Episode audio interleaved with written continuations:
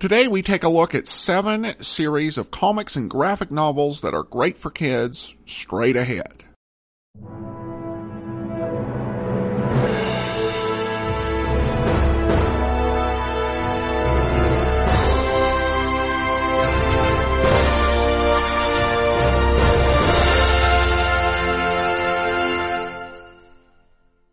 Welcome to the Classy Comics Podcast, where we search for the best comics in the universe. From Boise, Idaho, here is your host, Adam Graham. When I was growing up, my dad didn't actually let me read superhero comics. Um, and, and I think that there was actually good reason for that. There's a lot of uh, comic material out there that's dark and gritty and just not very appropriate for kids to read. But if you're a fan of comics and you'd like to introduce that to your kids and you want something that's not going to expose them to a lot of dark, violent stuff, as well as sexual content that you don't really want them introduced to, it can be a challenge. So today we're going to go ahead and take a look at some comics and comic series that are good for kids. And I should note in talking about this that it, in addition to comics that are really, you know, just not appropriate for kids, there are comics that are made for kids that also can uh, be inappropriate in other ways, such as talking down to the kids and not really telling good stories. So we're kind of looking for quality uh, in both ways. So I've got seven different ideas, six really for kids of all ages for the most part, and one for slightly older uh, kids. So we'll talk about that. I also will mention one option, which is to introduce your kids to Gold and Silver Age comics. Uh, in general, the comics did not tend to be nearly as graphic and certainly didn't have the amount of sexual content that many modern comics will contain.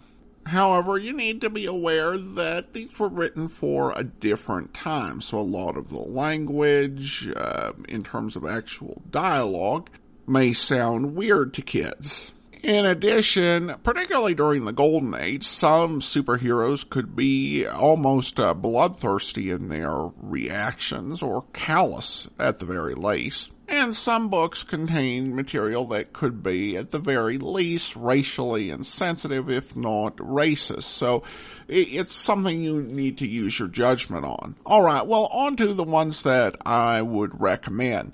And we're going to go ahead and start with Duck Comics. And by Duck Comics, I mean the uh, comics featuring Scrooge, uh, McDuck, and Donald Duck. Uh, if you're like me and you grew up watching DuckTales, uh, many of the ideas for stories for DuckTales came right out of the pages of these uh, comics, particularly those by Carl Barks, uh, talking about uh, the adventures of Donald Duck and Scrooge McDuck. Now, I mentioned some of the older comics uh, being a bit dated. I really don't think that is a case with uh, Duck Comics.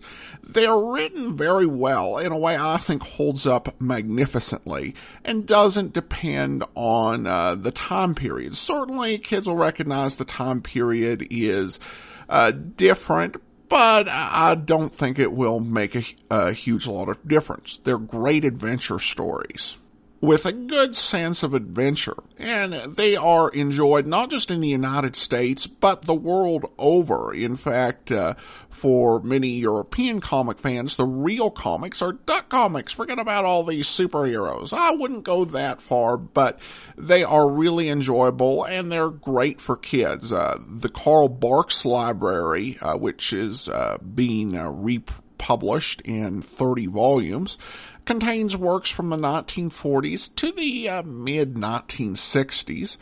And uh, there's also the Dan La Rosa Library, containing his uh, works with uh, Scrooge and Donald and the Boys uh, from nineteen eighties to two thousand six. They're both really good writers. They're good reads for kids.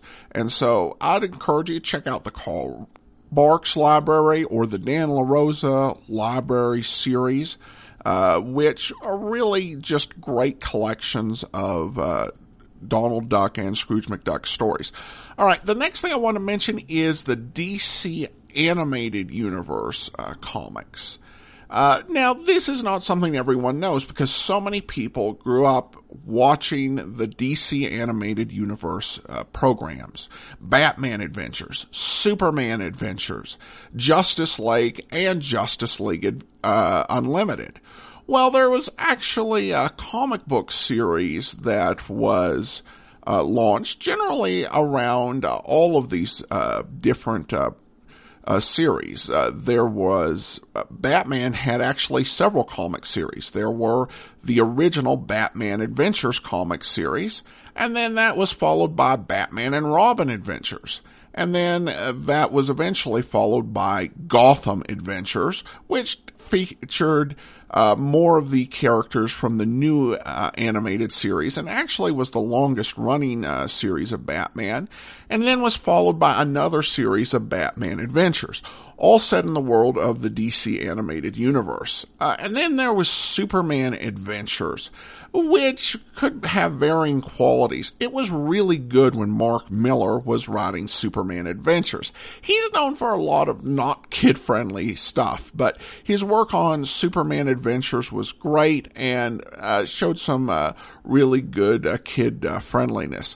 Uh, Justice League Adventures was a was a really good series. Uh, Justice League Unlimited, I don't think worked quite as well, though there are some issues in that series that work. And most of these are pretty good for kids. The only thing I would Uh, caution on is the is the uh, Batman Beyond stuff, uh, which I think particularly when you get into like uh, Batman Beyond two point oh uh, and the later series of the comics, these are not really written for kids. They are written for adults who grew up watching the series and so have a bit more uh, adult content.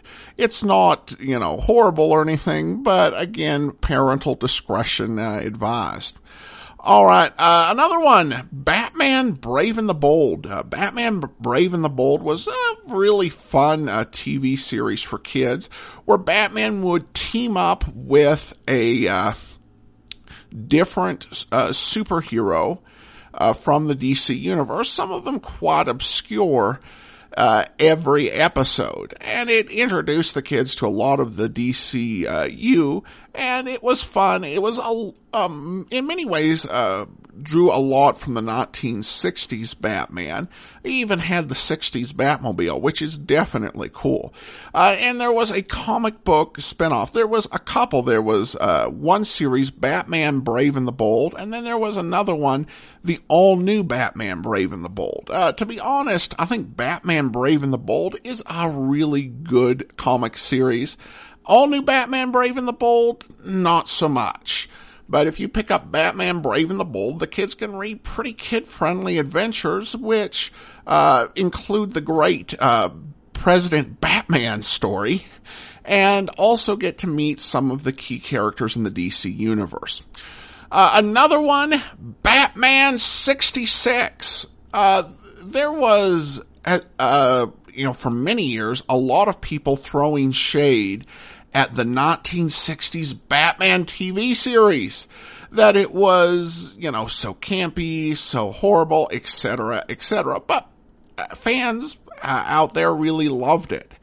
And Jeff Parker wrote the Batman sixty-six uh, series. Uh, he was the main writer, and I think the best one on it, in which he told new stories in that universe. Uh, they also introduced some characters to that uh, universe who uh, were later Batman uh, creations, such as Harley Quinn and Bane. Uh, and it is mostly a kid-friendly presentation. Now, of course, it's written with nostalgia value in mind, and so in some ways appeals to adults uh, who... again, grew up watching the Batman series, but there are still kids who grew up watching the nineteen sixty-six Batman series. I was reminded of that recently when I read the story of a boy who had uh, cancer, and he ended up dying tragically when he was eighteen, But the uh, series of Batman he grew up with was the nineteen sixties Batman series, and one of his last wishes was a ride in the nineteen sixties Batmobile, which shows the series still has currency. So if your kids like the nineteen sixties Batman T V series, yeah, pick up Batman sixty-six. They're collected in several trade uh, paperbacks, and Uh, they're really fun reads. Uh, I particularly like the last couple of issues where it shows uh, how a, the Batman opening theme came to be in real life. So it was, it's just classic. It's a lot of fun. Uh, the Marvel Adventures series. Uh, this is a, a series of books that Marvel did, I think, late nineties, uh, early two thousands, where they took uh, Marvel classic uh, superhero stories, and they generally uh, retold them in a modern, up-to-date, kid-friendly way. Uh, and I've read a few issues, and they are actually pretty good uh, reading. Uh, they have them from most of the major heroes. Not all of the stories are just copies of the adult stories, certainly.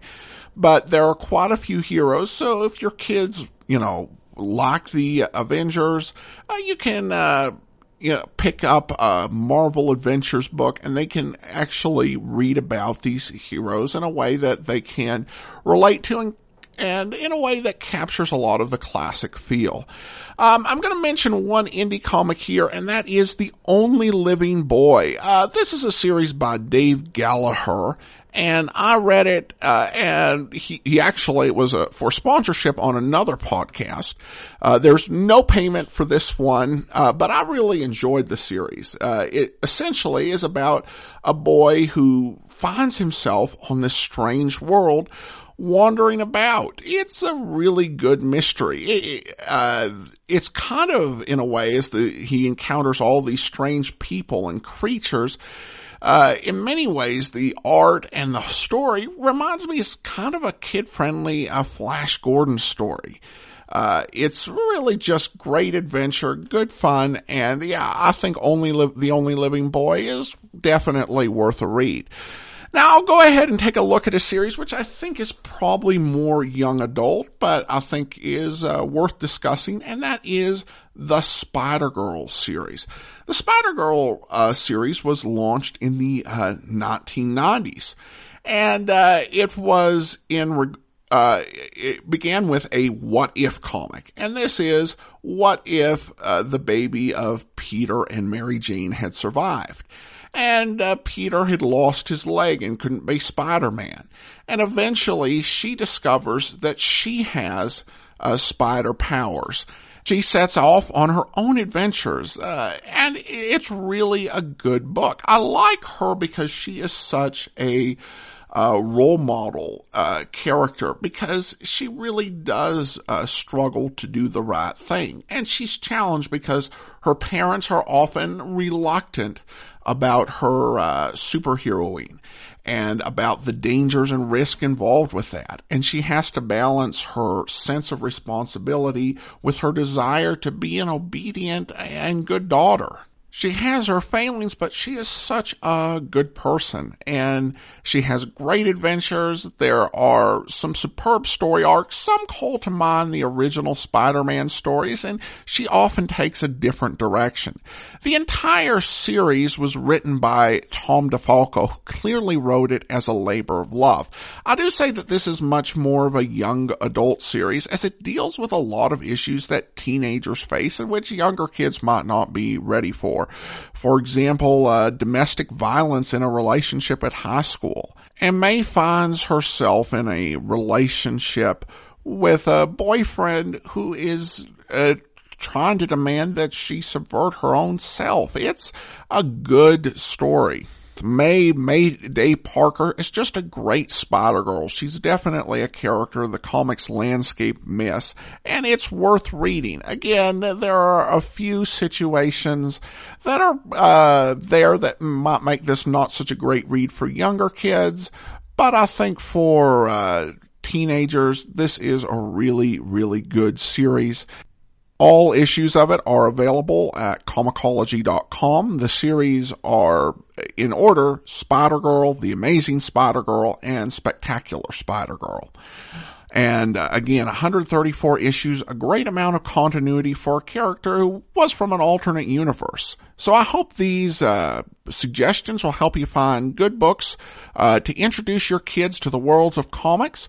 We'll be back next time with our fiftieth episode. And uh, in the meantime, send your comments to classy comics guy at gmail dot com. Follow us on Twitter at ClassyComicsGuy. From... Uh, Cascade, Idaho, this is your host, Adam Graham, signing off.